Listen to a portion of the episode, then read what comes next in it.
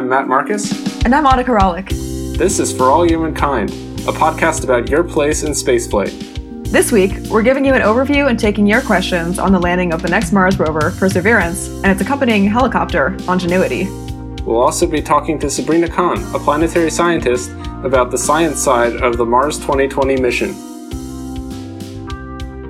For today's conversation, we'd like to focus on the upcoming landing of the next Mars rover, Perseverance, and its accompanying helicopter, Ingenuity. So, to facilitate this, we are going to combine the AMA segment and our discussion today and start by giving you a brief overview of Mars 2020 and the entry, descent, and landing process, and then interspersed with that, take some listener questions. So, to start things off, um, Annika, do you want to start us off with an overview of the 2020 mission? Yeah, I'll do my best. Uh, so, the Mars 2020 mission is kind of the total name of the rover, the cruise stage, and you know the sky crane and the helicopter that is accompanying it. And I'll break all of those down because that's a lot of different parts.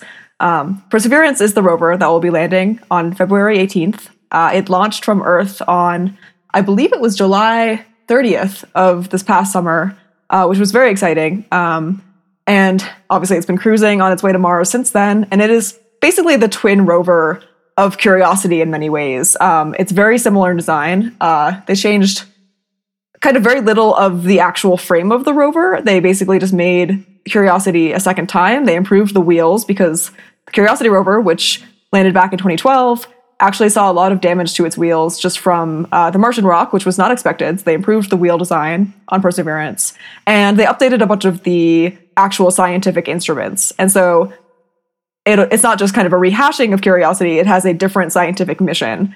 Um, notably, it also has, like you mentioned, Ingenuity, which is the helicopter. Uh, so it'll be the first ever uh, space aircraft, the first aircraft on a different planet. Um, and Ingenuity is basically a tech demo, which means that it'll be trying to show the viability of flying helicopters on different planets. And when I say helicopter, I don't mean something like a newscopter. I mean something that's more of a quadcopter size. Um, Ingenuity is not a quadcopter. It has kind of a stacked rotor design. Um, but it's a really unique part of this mission, and I'm really excited to see uh, what it accomplishes after it is uh, doing its first flight, which will be, I think, in Mar- March of this year. Um, so looking forward to that. Yeah, and just to give uh, an idea of kind of what this looks like, if you've seen the latest Mars rover Curiosity that's on the surface of Mars, like Annika said, uh, externally it looks very much the same. It's sort of, you know, this big white rover with this uh, camera stock sticking up uh, on top of the deck. It has a uh, nuclear radioisotope thermoelectric generator on the back, basically a nuclear battery. Um, and like I say, from the outside, it, this new rover, Perseverance, looks a lot like the previous rover Curiosity that landed on Mars. And the landing system, all of the parachutes and uh, the retro rockets that are used to land it on Mars are all pretty much the exact same concept as last time. And we'll go into an overview about that in a bit. Um, but internal to the rover itself, it's basically completely different. The uh, Curiosity rover has an onboard science laboratory. In fact, that was the original name of the mission before it was named Curiosity. Was the Mars Science Laboratory. So Curiosity sort of ingested a lot of the uh, rock samples and soil samples on Mars and did experiments on board. Whereas Perseverance has a toolkit on board to collect and store samples to be then picked up by a future mission to return to Earth to be studied in labs here by scientists. Exactly right. And I do kind of want to underline what you said about uh, the shape of this rover, because I think what a lot of people don't realize is that um, this rover isn't dog sized anymore. That's what they used to be about the size of. Uh, Curiosity and now Perseverance are both the size of like small vehicles. So we are launching and landing something that is that weighs almost as much of a, as a Mini Cooper on the surface of Mars, uh, which I think is, is really incredible.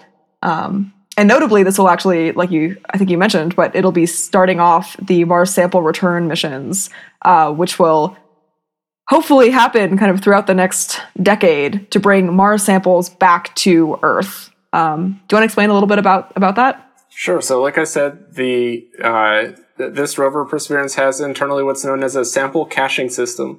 What it's going to do is drive around uh, its landing site, Jezero crater on Mars, and when it finds interesting samples, it is going to uh, take them from where it finds them on Mars It basically has a set of test tubes on board, very specialized test tubes that can be robotically sealed and um, kept pristine for return to Earth. And uh, every so often, it's going to take these samples and basically drop them overboard, leaving them on the surface of Mars. We will note the coordinates where it drops each of these, and then a future rover will go and pick up all of these sample containers and take them back to a waiting rocket that will launch it into Mars orbit, where it will rendezvous with another spacecraft that will uh, take the samples off of that spacecraft in a manner that keeps them basically clean from uh, Earth, any, any Earth microbes or bacteria. Uh, and also, if there's potentially any Martian microbes or bacteria, that Earth return spacecraft captures them in such a way to contain those. Um, and then that sends the samples back to Earth for, uh, like I said, eventual study uh, by scientists here on the ground.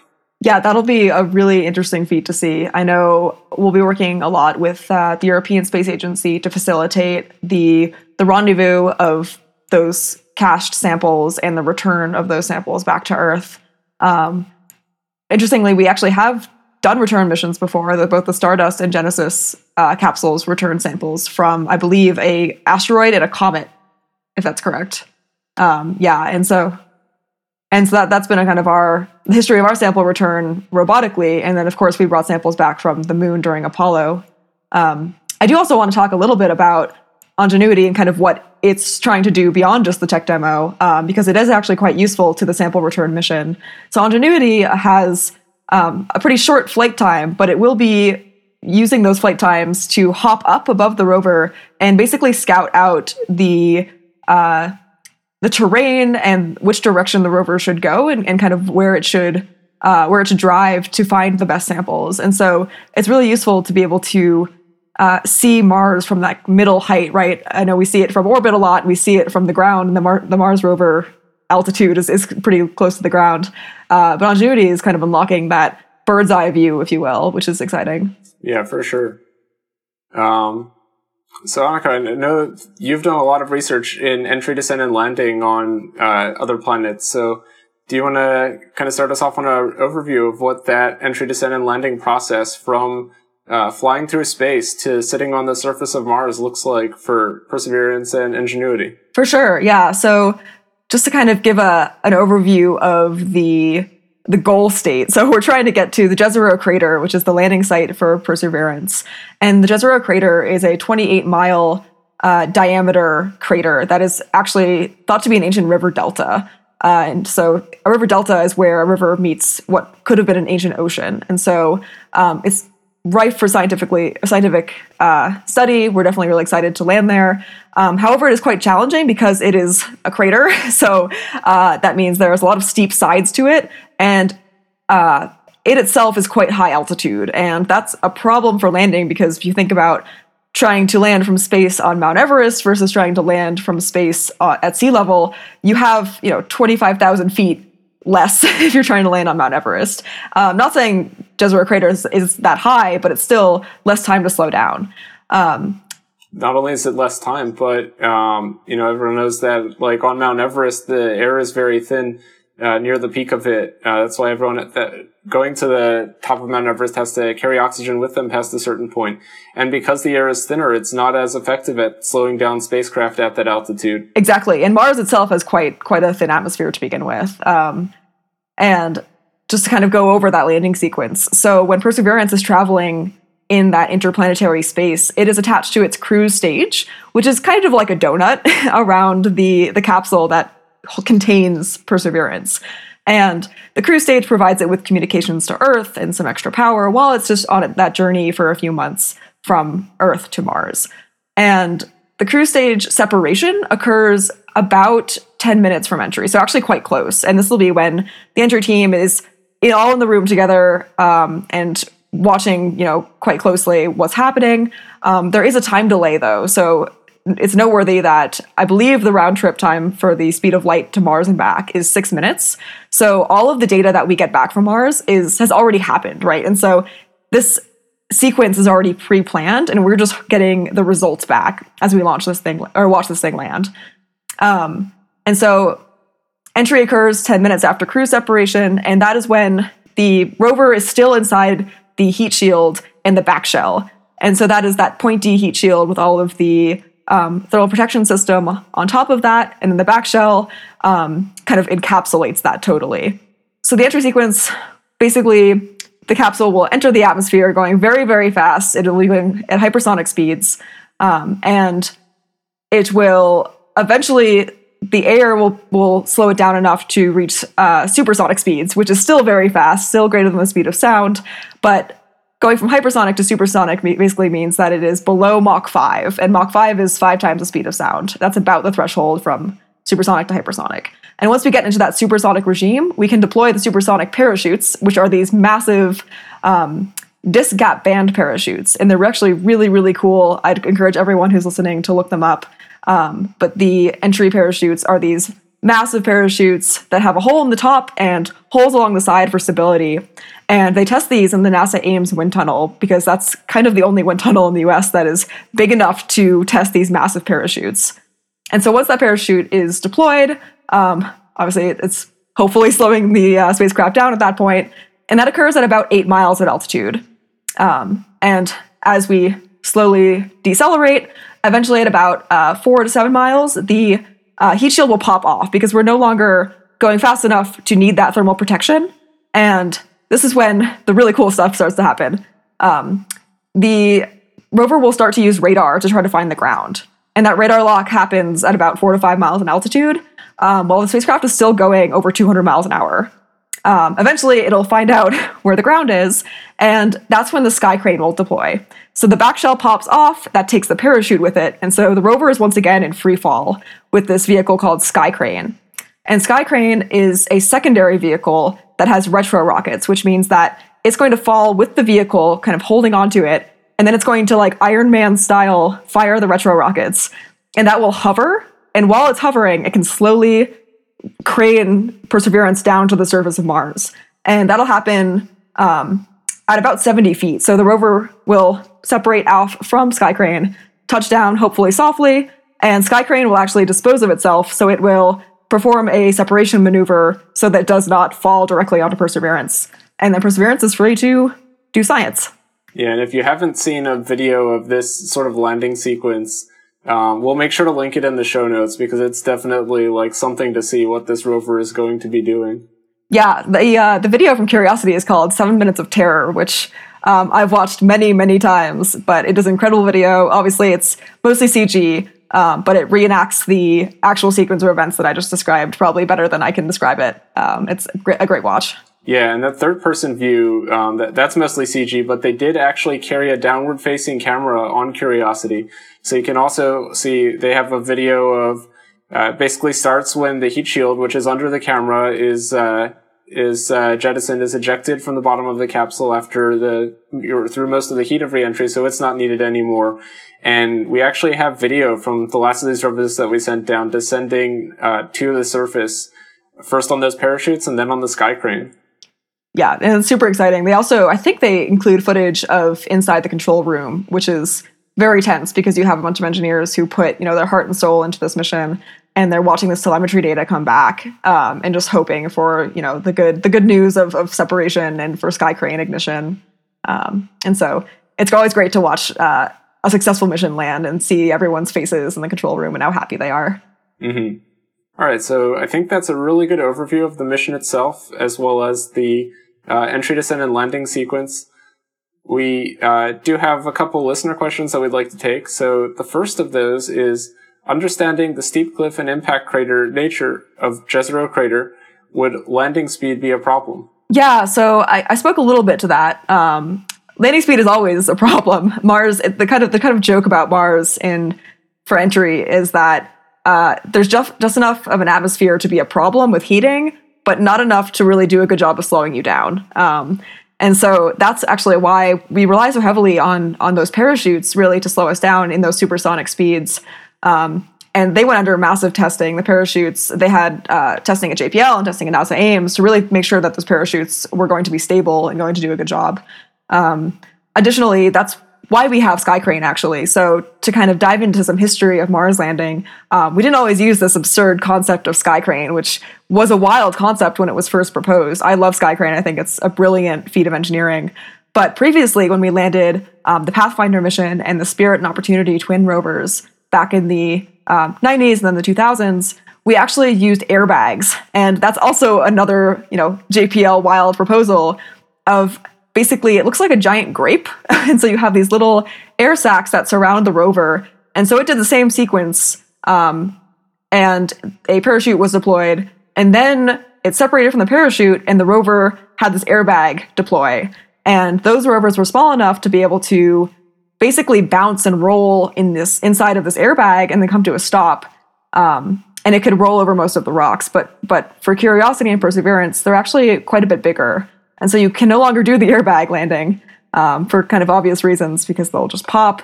And so the speed is definitely a concern, but that's why we have Sky Crane. Sky Crane's uh, main goal is to basically null out any horizontal uh, translation and then also to hover and then land the rover softly on the ground.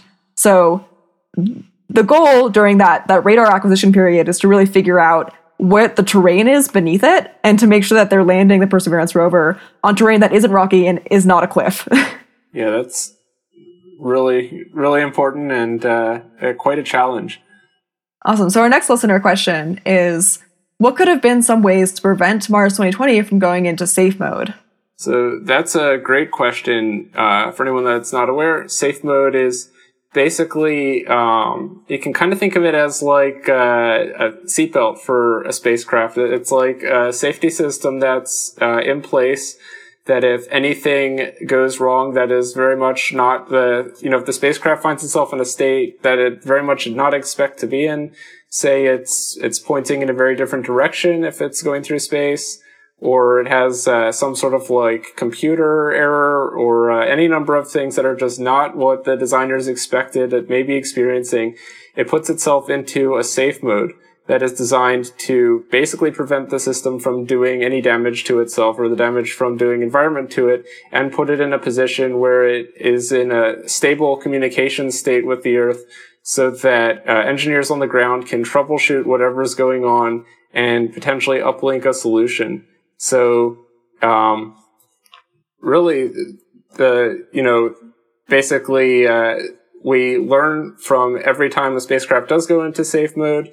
We will have, you know, we'll have knowledge from this time where Mars 2020 went into safe mode as it was first flying away from the Earth shortly after launch. And I think it is unlikely that we will have that exact same problem again. So I would say the way that we prevent uh, Mars 2020 from going into safe mode again is look at what we've learned from previous missions and uh, basically remember any mistakes or unexpected situations from them and use that to inform our operations for Mars 2020. And similarly, Mars 2020 will inform our decisions and design and operations of uh, any future space missions. But in case anything does go uh, not as planned, we have that safe mode to protect the spacecraft in many situations and allow us to recover from unexpected situations. Right, exactly. Those lessons learned are so important to informing our our design of next uh, the next spacecraft we send up, and so that those are just ways to, you know, once once those things are known, it's no longer a safe mode entering you know catastrophe. Suddenly, it's like, oh, that's just the wind, or oh, that's just you know solar radiation pressure. So our next question is uh, on the sample caching system on Perseverance. Specifically, what could be the potential challenges for Perseverance's sample caching system and bringing those samples back to the Earth? Yeah, so uh, this is obviously a very ambitious uh, mission, and so there's a lot of potential uh, challenges for the sample caching system. Um, I know mechanically it's a very complex system because it is robotically taking samples and storing them in you know into a cache and then it is allowing another system to go and, and pick those samples up and then put those into a capsule. And that capsule needs to be able to do that whole entry descent and landing sequence but back here on earth. And so the points of complexity that I, w- I would probably point out are literally just the mechanical complexity of, of picking up the samples and storing them in a way where we don't get that contamination from mars and we don't bring that contamination back to earth. Um, so again very complex design um, second point of complexity would be um, really just launching a system capable of then launching back off of Mars with those samples and rendezvousing. That's the big one for me that I'll be watching, yeah. Exactly, right. And so, yeah, so picking those samples up and then launching off of the surface of Mars and then rendezvousing with a another spacecraft that then takes the samples back to Earth. Obviously, we're we've pretty much nailed down the um, getting from Mars to Earth or Earth to Mars. So that's actually not what I'm worried about. Like you said, it's it's really getting off the surface of Mars. And of course, I'm, i personally am, am worried a little bit about the entry, just because uh, we've had a few issues with uh, sample return capsules in the past, notably the Genesis capsule. Uh, did not slow down. Everything was fine. It actually survived impact, but it, it hit the Earth a lot faster uh, in the desert than it was supposed to. So, hoping that uh, they remember to to slow out to slow down the capsule when the samples come back. Yeah, and I think they they have a whole test campaign planned for. I know they've had test campaigns previously for the parachutes on Perseverance, and I, I'm sure there will be a massive test campaign for this rocket for launching off of the surface of Mars. That just, for me, I feel like every other part of this system we have tried in some capacity. You know, we have some experience, at least in labs on the ground uh, as well as with previous Mars missions for picking up samples off the surface of Mars um, and depositing them somewhere. We have numerous systems where we've done rendezvous in orbit and send samples back once you're uh, in orbit in space, sending those samples back to the Earth.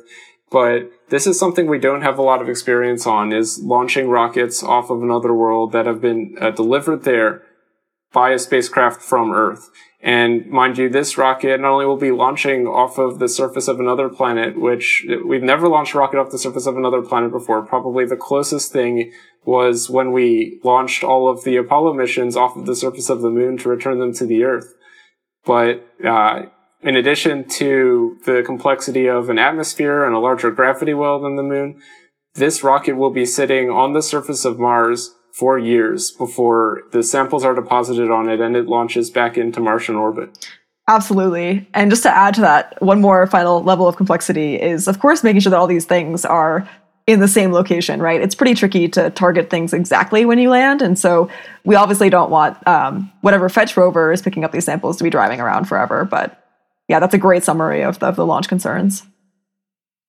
Great. So uh, I guess the final question that we have is more of a personal question. Um, so, what is your favorite spacecraft or mission, Matt?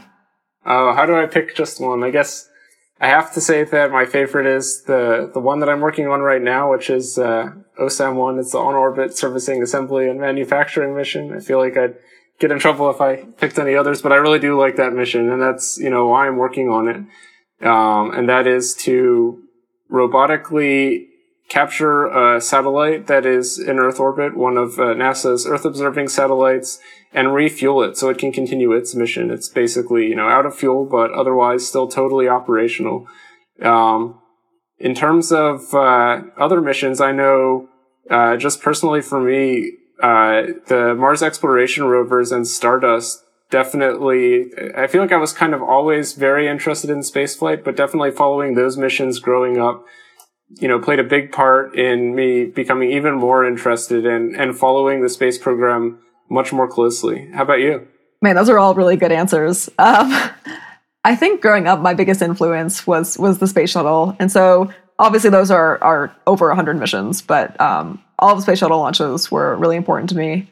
Um, and I think in terms of exploration, kind of the deep space missions, I've always found the uh, the gas giants to be fascinating. And so I have a soft spot for any of the missions I went to the gas giants, including um, Cassini. I love Cassini and Juno. Obviously, Juno was, was um, more recent um, and it followed up on the Galileo mission.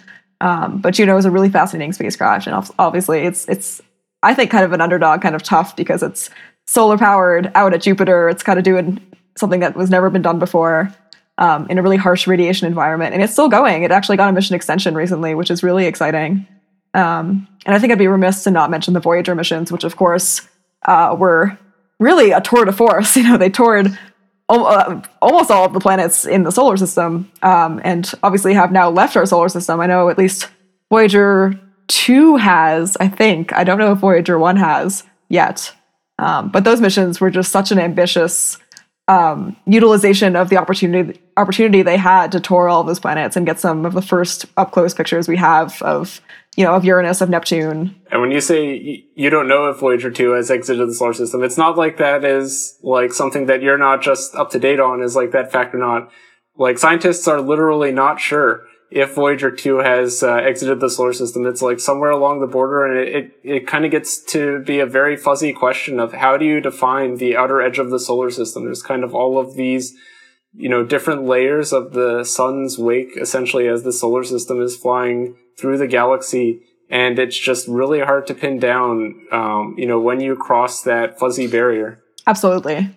Well, that's all the questions we have time for today. If you're curious about other topics or have questions for our next episode, submit them via our socials at For All Humankind Pod on Facebook and Instagram, or at All Humankind on Twitter with the hashtag FAH underscore AMA. You can also email us at For All Humankind Pod at gmail.com. Next, we'll move on to our interview with Sabrina Khan, who is an engineer and a scientist working on Mars Curiosity data, and we're really excited to get the chance to talk to Sabrina. Sabrina is a senior at MIT, majoring in planetary science and aerospace engineering. She has held internships with Axion Systems and NASA JPL, where she currently studies geochemistry and geomorphology on Mars as a participating scientist on the MSL science team. In her previous two years at JPL, Sabrina worked on integration and testing for the Mars 2020 Perseverance rover. At MIT, Sabrina has worked in the Space Systems Lab studying Mars mission architectures, the Kavli Institute for Astrophysics, and space research designing software for a spectrograph installed on the Magellan telescopes in Chile, and also has helped design and test a CubeSat called BeaverCube for her capstone course. She also has served as president of the MIT chapter of WOA, WAY, for two years, and is currently the internal vice chair for WOA National. Great. Welcome, Sabrina. Um, so, could you tell us a little bit about yourself? Yeah, sure. Um, so, yeah, I'm a senior at MIT and um, I've been studying, you know, aeronautics and astronautics for the past, uh, I guess, four and a half years. Um, and, you know, recently I've been getting more into the science side of space research. Um, and transitioning more into planetary science and geology, which um, I don't know, I found really exciting because I think a lot of people who enter Aeroastro um, are excited about space primarily, and but there are a lot of different avenues you can take in studying space. Um, and I guess I realized like a year and a half ago that um, geology and planetary science is the thing that you do after you land at a place like Mars. Um, and so that's kind of what my work has been in recently is, um, you know, getting getting myself up to speed in, in what geology and planetary science looks like as a field, um, as a science, and then starting to actually like dip my toes into doing the actual research um, and working with the data. Uh, so that's that's that's that's basically what I do now. Great, yeah, thank you. Um, you mentioned, you know, you, you have this kind of transition from engineering to planetary science. Could you speak to why you decided to make that switch and kind of what drew you to the science side once you had, had set out in your undergrad degree? Yeah, um, I think a lot of it was that. Uh, so I started MIT wanting to do astrophysics, and I pretty quickly realized that physics is not for me. um, and then I think you know, kind of the next best best thing it seemed like to me was to do um, aerospace engineering and so I did that um, for you know I guess two and a half years it would have been. Um, and in my in doing that coursework, I had to take a few classes in the Earth and Planetary Sciences department. Um, and I was like, wow, wait a second, this is like actually a lot of fun. like geology, I never would have thought, you know, geology is just studying rocks, but it's actually really interesting. It it's a way of um, looking at what's underneath your feet that, you know, you never would have kind of given a second thought about before, but now you're like, oh, I suddenly see all of these different connections and patterns and cycles in the world around me. And for me, as someone who's interested in space, it was like, oh, well, you know, if I go to Mars, then is there a way to connect what I'm seeing, you know, in the world around me to what I could possibly see on a completely different planet. Um, and so once I made that connection, I think it suddenly became a lot more exciting to me to want to explore this like different aspect of space exploration, which I think is, um, it's not downplayed, but, um, you know, sending a rocket up into space and driving a rover on a different planet, I think is on the surface very exciting and possibly more exciting than, you know, studying what rocks are on Mars. Um, and so, yeah, once I made that realization, I was kind of like, hey, this is like a really cool, different side of the space exploration field that I had just like never considered before. Um, and so that's kind of how I, I made that transition. And I haven't really looked back, but I don't think I've left engineering behind either. I think it's more of a, um, trying to figure out how to combine them in a way that's, um, that's, that's meaningful where I'm not kind of you know, I'm not fully a scientist, but I'm also not fully an engineer, just making that, that connection. Do you feel that gives you any, you know, advantages uh, compared to someone that may have chosen one over the other? I know, you know, it, it definitely, and when I've been in conversations with uh, planetary scientists and engineers, they very much have their own way about thinking about the same problem. So do you feel like you're, you know, you kind of have a unique perspective by having sort of like one foot in both worlds compared to either of those groups? That is a tough question. Um, I wouldn't necessarily say it gave me an advantage on either side. Um, but I do think what it does is, um, there's, there's there's something in, in in designing I think a mission where you know the scientists have their own goals. They want to do something and the engineers are there to achieve those goals but also you know they, they want to be they want to be exploring space. So they'll they have they have technology that they can match to a science goal but both of those groups have to know what the other group wants. And if you don't know what the technology is to meet a science goal that you have, then you might not be taking advantage of the most current technologies. Um, and I think that's maybe where someone who has experience in both fields, um, or at least has connections in both fields, can be very beneficial. Um, like I've spoken to other planetary scientists who, who basically said to me that they're working on a mission right now where if they didn't know what the engineer was doing, like in a building not even 200 feet away from them, then they would have never had the mission they were currently like heading up. Um, and so it's that kind of, that kind of understanding, that kind of like having your fingers in a bunch of different places at once that I think, um, that I think gives you the biggest advantage. Otherwise, I would say that but the general perception of someone who's in between is that you're not fully either an engineer or scientist. Um, and that may come with its own downsides. Yeah, it sounds like you're saying, you know, engineers and scientists should really be working with each other, um, maybe much more than they are now, where they, you know, there may be interchange meetings, but then they kind of go off and work in their own groups. And, and, uh, there's a lot of advantage to be gained by working more closely with each other? Yeah, absolutely. So, do you have any advice that you would give? You know, knowing what you know now, you say you started in astrophysics, and that was not sort of exactly what you expected it would be. Um, and also, in terms of engineering and planetary science, do you have any advice that you would give to someone trying to decide which of those three fields they are interested in studying? I think it, it comes down to kind of taking that first few years of, it depends on, I guess, where you are in life. Um, as an undergraduate, I would say the best thing to do would just be to take a few different classes in each of those different areas and see what you like. Um, and, you know, if, if you're a graduate student or if you're just entering graduate school, there's also nothing wrong with, you know, changing your field altogether. Um, I think the idea of switching majors later on is really intimidating, but it's, you know, it's not, it's not that bad. Um, you can, you can make it work. And, uh, yeah, I, I, I, I can definitely see how it's, it's really hard to pick something you like, especially if you like space, because people who like space are kind of passionate about every aspect of it.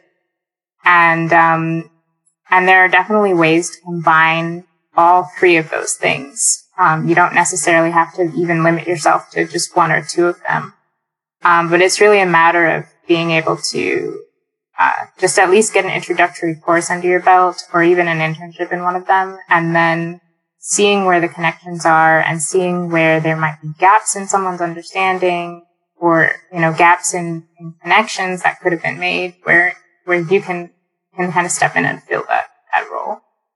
That is great advice. And kind of to follow up on, on that sort of trying to figure out what calls to you the most out of, out of that set of things. Um, you've had internships at um, in private industry, at a government lab, and in the academic environment, and it's like the trifecta of aerospace work. Um, could you speak a little bit to the similar similarities and differences in those work environments, and maybe um, did they help you at all, kind of hone in on what kind of work you actually wanted to do? Oh, that's a good question. I so I my personal experience has been that um, people on the science side tend to err more towards the academia, and people on the engineering side tend to go towards uh, industry. Um, and that for me has been hard to kind of reconcile because I want to be a, a geologist or planetary scientist who works in industry. And that's not, that's not common. And you know, it's definitely not, um, I don't even think there are very many job positions out there for someone like that. Um, so yeah, there have been a lot of differences. Um, and I think a lot of it stems from, you know, the scientists are in it to publish. They're in it to do research and make publications, uh, and then, and collect data. And the engineers are the ones who are giving you the ability to collect the data. And so they're there to design things and to build things and send them off to space.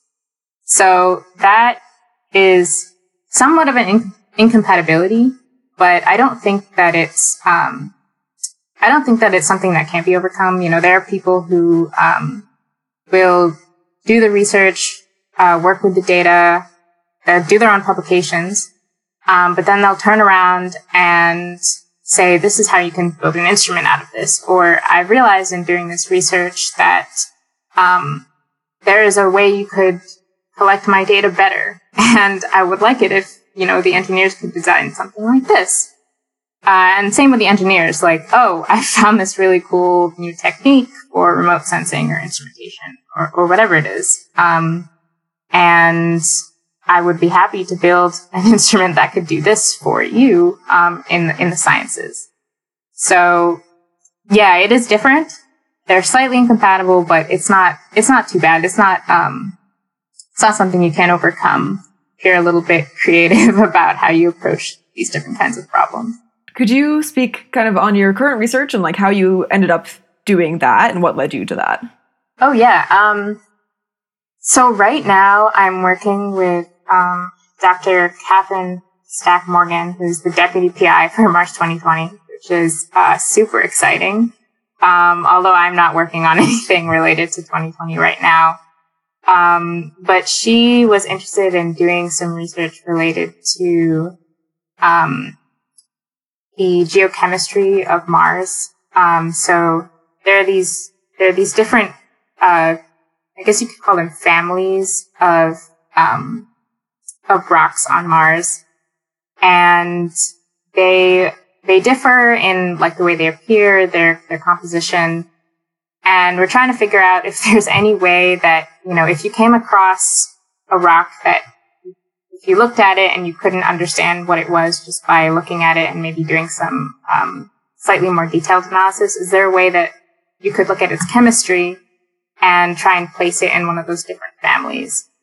Um, and that's kind of where that's the first line of research that I'm doing is is being able to work with the ChemCam instrument and uh, using the geochemistry that geochemistry data that it produces to kind of make that assessment. Uh, and then the other project I'm working on is slightly different. Um, that one's looking at a region of Mars that we just recently traversed, I guess about a year ago. Um, if I'd have to say, it's called Glen Torridon. Um, and there they have these, it's basically just like a field of pebbles. And, uh, and we're trying to figure out how those pebbles formed, whether or not it was like, they formed um, from wind abrasion or if they formed from uh, some kind of fluvial like river system or possibly a lake. Um, just by looking at the shape and size of the rock. Uh, so it's, I, I guess it's, I, when I started doing geology, I was like, oh, you know, I'll be looking at like glaciers and, and the rocks that are formed from like in the middle of the ocean or upwelling in the middle of the ocean that causes, um, like, you know, volcanoes or the continental divide and things like that. But instead I'm looking at pebbles, which I think is, is definitely different, but I think it's really exciting in a way because it's a way for you to look into the past of a planet without, um, without even being there. Um, so yeah, my research is, uh, it's kind of divergent, but it's also a good way for me to, uh, learn these different aspects of geology, uh, in practice without, I haven't actually learned any of these things in the classroom yet, so a little different. Yeah, can you just um, go into a little detail about how you, you know, sort of, I guess, what does the data look like when you're, you know, doing this analysis? Like when you say, you know, the geochemistry of a rock, like what sort of data are you looking at about a rock? Yeah, so for the geochemistry, I, I might be looking. So ChemCam, um, what ChemCam basically does is it shoots lasers at a rock and it collects its um, it, it it's basically like a spectrograph. It'll collect information about the properties, the chemical properties of that rock. It'll tell you what the percentage abundance of any kind of element.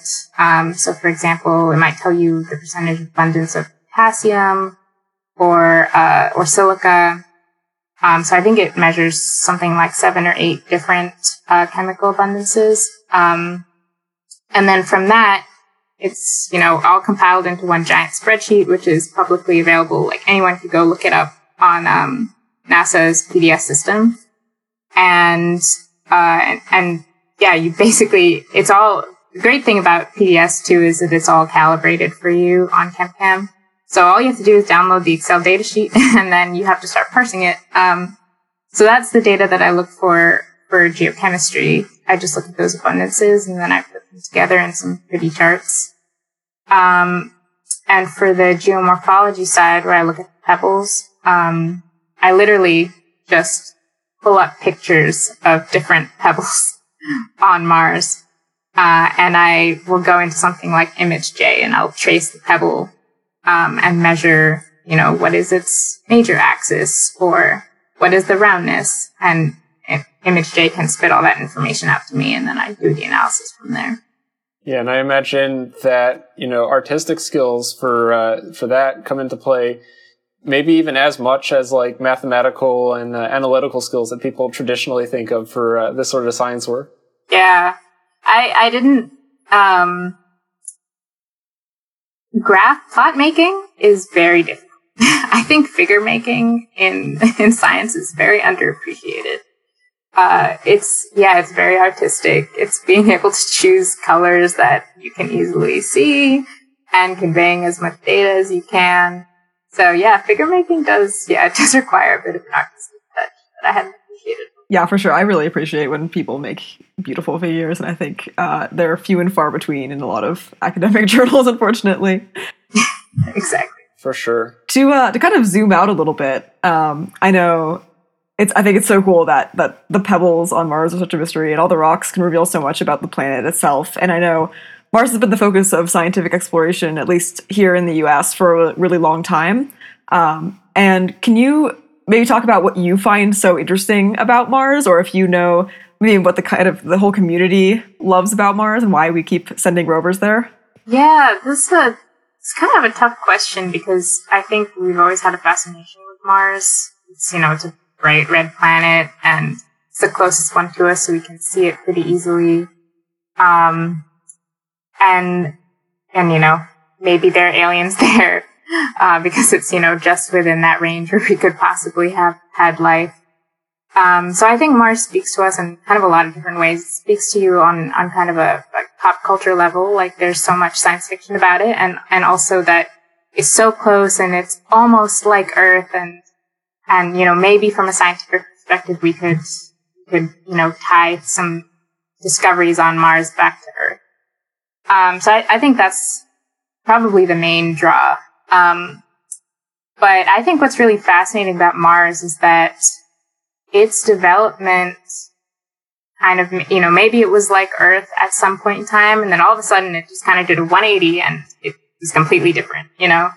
Um, its tilt is so dramatic that, um, over the course of hundreds of thousands or millions of years, I'm not sure what the scale is anymore, but, um, it can go from having a somewhat temperate environment where there could be, be liquid water and, um, and lakes and rivers, uh, to suddenly what it looks like now, which is dry and arid and completely inhospitable based on what we can tell. Um, so it's, it's so dramatically different now than Earth. And it makes you wonder why? Why is it like this? Why isn't it like more like Mars? Why isn't it like Venus? You know, um, what made it change so much and, and how can we figure that out? You know, is it in the rock record? Is it you know, something about the atmosphere. Um, did, did something collide with it at some point that made it the way it is? Um, there's so many unanswered questions. Um, and it also, I think what the really cool thing is about geology and asking those questions about Mars is that they suddenly make you turn around and look at Earth and ask yourself the same questions. Why is Earth the way it is? Why don't we really understand that much about how Earth was formed and what early Earth looked like, um, or even what you know we might understand the surface of the Earth well enough, um, but we don't really understand the mantle and the core that well, um, which is something that's kind of mind-boggling when you think that you know we've probably been doing geology for as long as we've been around as a species, and we still don't really know what's underneath our feet all that well. Um, so it's kind of a crazy field that has so many unanswered questions and is, you know, it's Mars is just like a, a giant question mark and Earth is too. So it's, it's very exciting, but also a lot to be, a lot of work to be done. Yeah, and a lot of people, um, you know, point out that we know more about the surface of Mars than we do about, uh, like the deep oceans on the Earth. So I don't know if, if you have any thoughts on that, like, uh, you know, what there is to learn there. Maybe there's some pointers we can take from Mars exploration to, to doing similar types of studies in the oceans? Yeah, I, I completely, I actually heard that quote not too long ago and I was, I was, I just, it's ridiculous for, for me to think that that can be true, but it definitely is. And, I, and you know, when you think about it, it's, um, you know, we're planning on sending eventually, uh, a rover or you know, some kind of submarine vessel to Europa eventually to like understand what the ocean uh, under the ice looks like if there is an ocean there. Um, and that's definitely technology that could probably be applicable to understanding the deep ocean on Earth. Uh, so there are a lot of, you know, I think space exploration and Earth exploration run in parallel. And what you learn in one, you can apply to the other and vice versa. And so that's really cool because there's this kind of give and take, um, between those two different disciplines, uh, that make it, you know, is an exciting place to work in. But I think that the, the, the, the kind of interest in understanding Earth processes is maybe less exciting than in understanding the ones for different planets in the solar system. So I know we have a big landing coming up. You know, the, the Mars 2020 rover Perseverance is going to be landing on February 18th. Um, and it's kind of a twin to Curiosity. And so I was wondering if you had a wish list for, I know it's to be working on slightly different different science tasks, but do you kind of have a a, a wish list for what it will discover or what kind of data it could bring back that you haven't been able to get out of Curiosity? I mean, it would be great if they found signs of life. that would be exciting.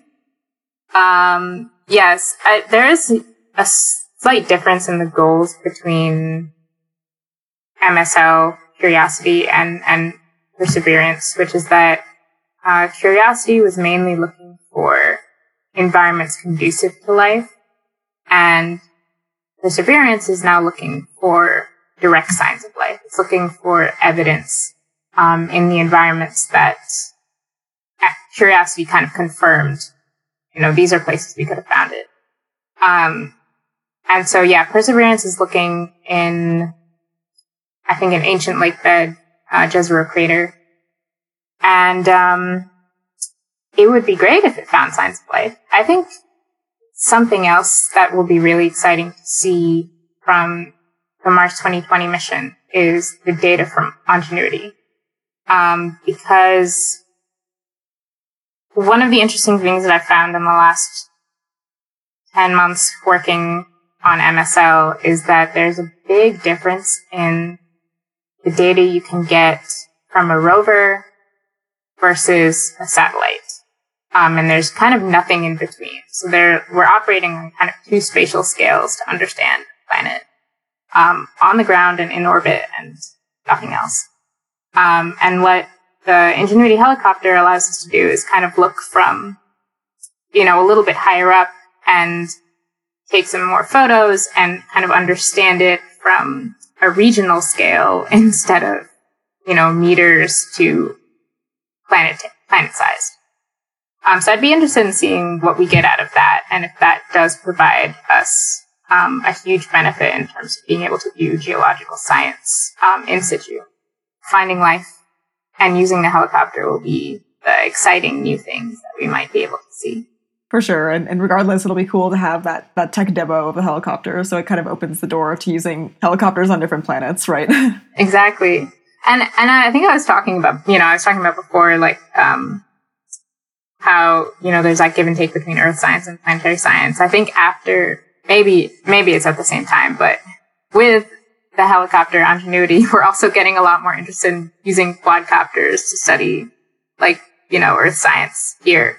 So, you know, it's, it's, you know, it's cool. I think quadcopters are exciting regardless of where they are for geosciences. Yeah, definitely. Um, so I was wondering if you had any thoughts on um, what you think future generations will get out of this mission. You know, Perseverance is definitely a very forward-thinking mission. It is unlike other rovers, which have sort of been independent and you know self-contained, designed one mission at a time. Perseverance is the start of a campaign conducted by NASA as well as NASA's partners in other countries to bring samples back to Earth. So uh, I'm curious what you think of that, you know, sort of more longer looking aspect of it and, and what you think that we may hope to learn from, uh, from those samples and potentially for future travelers to Mars as well. Yeah, I believe the samples will be, will make a big difference. Um,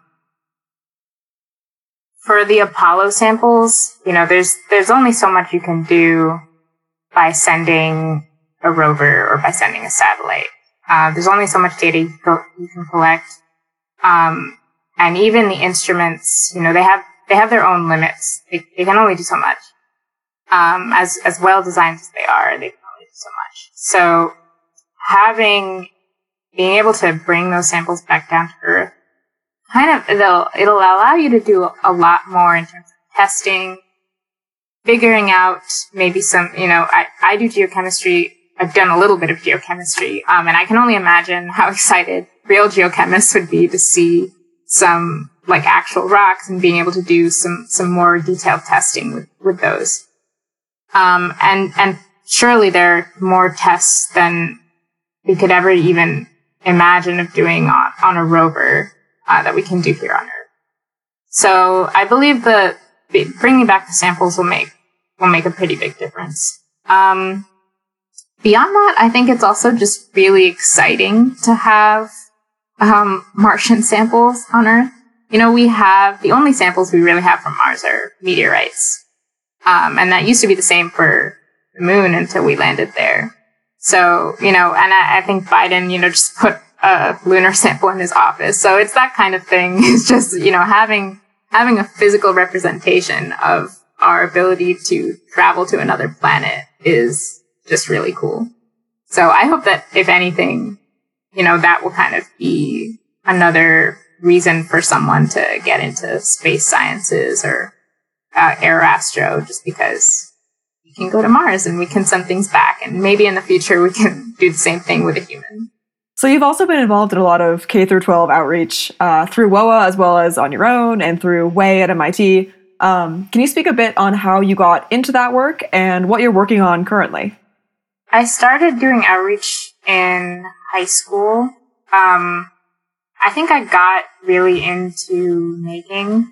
Um, my dad has always had me work on his cars and things like that. And somewhere along the line, it occurred to me that maybe I might be interested in sharing some of that knowledge with some of the people uh, in my community.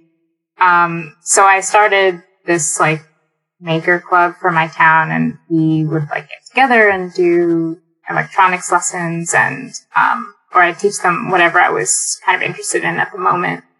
Um, and that like transitioned into summer camp uh, for one year.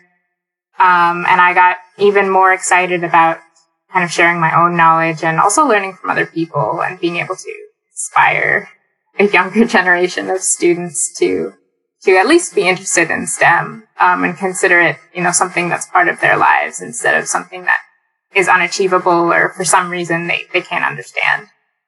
Um, and since then, I've just been doing whatever outreach project comes my way. Um, for way, you know, Annika knows I've just been like, you know, helping out with, uh, whatever, whatever was going on with Way at the time. So we did like museum outreach days for younger girls. And then, um, we would also have a Way day where high school students could come in and learn about, uh, aerospace engineering from the undergrads and the grad students at MIT.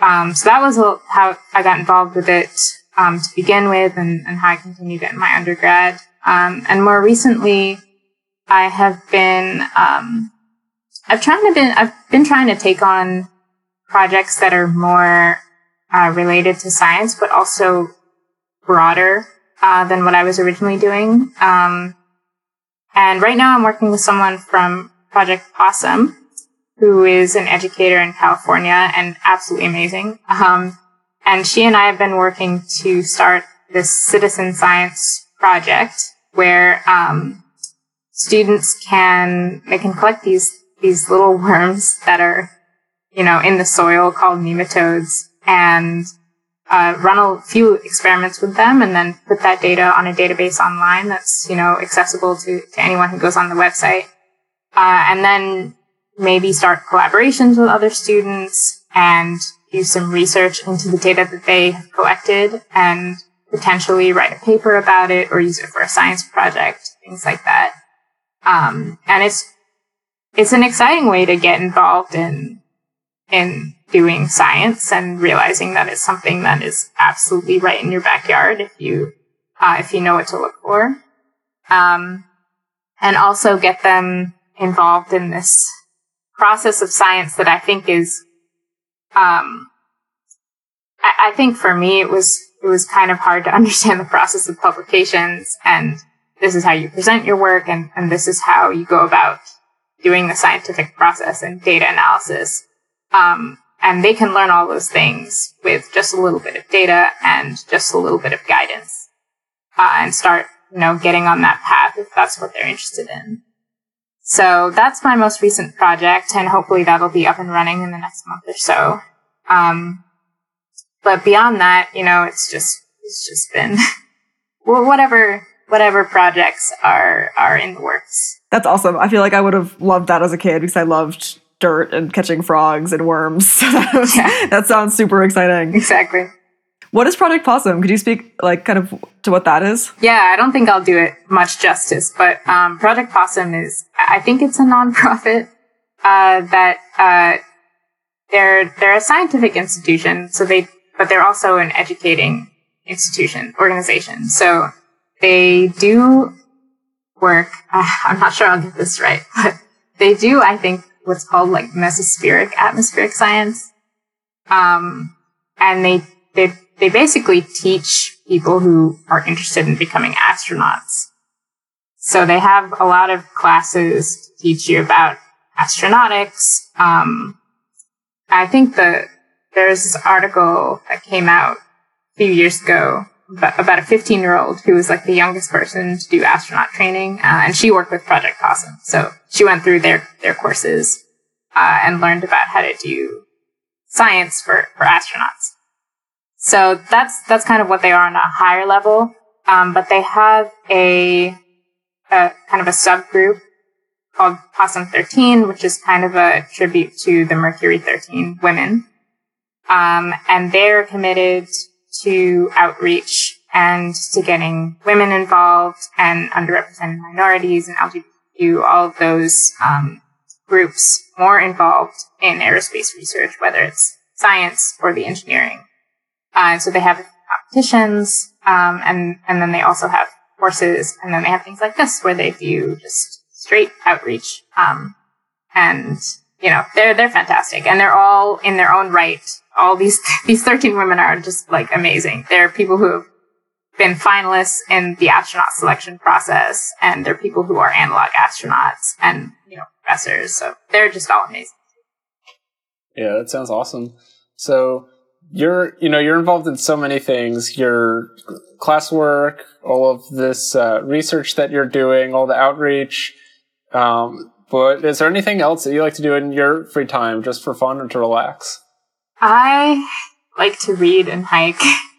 I don't really have that many things where it feels like now that we're in quarantine and things like that, there's not many places to go. Otherwise, I would travel as much as I could in all this free time that I have. Um, but right now it's just been like going outside and going for like a, an hour long hike. Um, and just sitting down and reading because I haven't done that in four years. so um, it's just been really enjoyable to kind of slow down a little bit and, and do some of those things that that I haven't just haven't had time to do in while I was in undergrad. So great. Well, thank you so much for for coming on and talking all about all of your research and what you do. And you just do so much outreach and so many amazing things. We you've been an amazing part of WOA, and it's been awesome to actually talk to you about you know all of the exciting things in geology and Mars. Thanks. Thanks so much for having me. This is like super cool. Before we wrap up for today, we had a couple congratulations to go around on some exciting flights in the aerospace industry since our last episode. Our first congratulations is to Blue Origin, who conducted a successful test flight of the New Shepard suborbital launch vehicle and capsule to be used for space tourism flights. These are suborbital flights launching from West Texas and it is suspected that this may be the second to last uncrewed test flight before they start moving into a couple crewed test flights leading to actual revenue flights carrying space tourists. So keep watching Blue Origin, and we hope to be following some crewed test flights before the end of the year. We also offer our very special congratulations to Virgin Orbit for joining the Orbit Club, a very exclusive club of 13 countries and 5 private space companies that have the ability to launch their own rockets into orbit. Virgin Orbit achieved this with their Launcher 1 launch vehicle over the past month. For All Humankind is an independent podcast produced in collaboration with the Women of Aeronautics and Astronautics, or WOA. It's hosted by Matt Marcus and Audica Rollick. Sound design, editing, and original music by Mitchell Marcus. You can follow our guest today, Sabrina Khan, on her website www.sabrinakhan.org. S A B R I N A K H A N dot org. You can find out more about the Mars 2020 mission at mars2020.com. You can watch the landing on NASA's YouTube or with the NASA TV app. Have a question you want us to answer? Suggestions for someone to interview or a specific subject to cover? General comments about the show? Let us know at forallhumankindpod at gmail.com, one word, all lowercase. You can find us at For All Humankind Pod on Facebook and Instagram at allhumankindpod on Twitter, or visit our website for allhumankind.org. Thanks.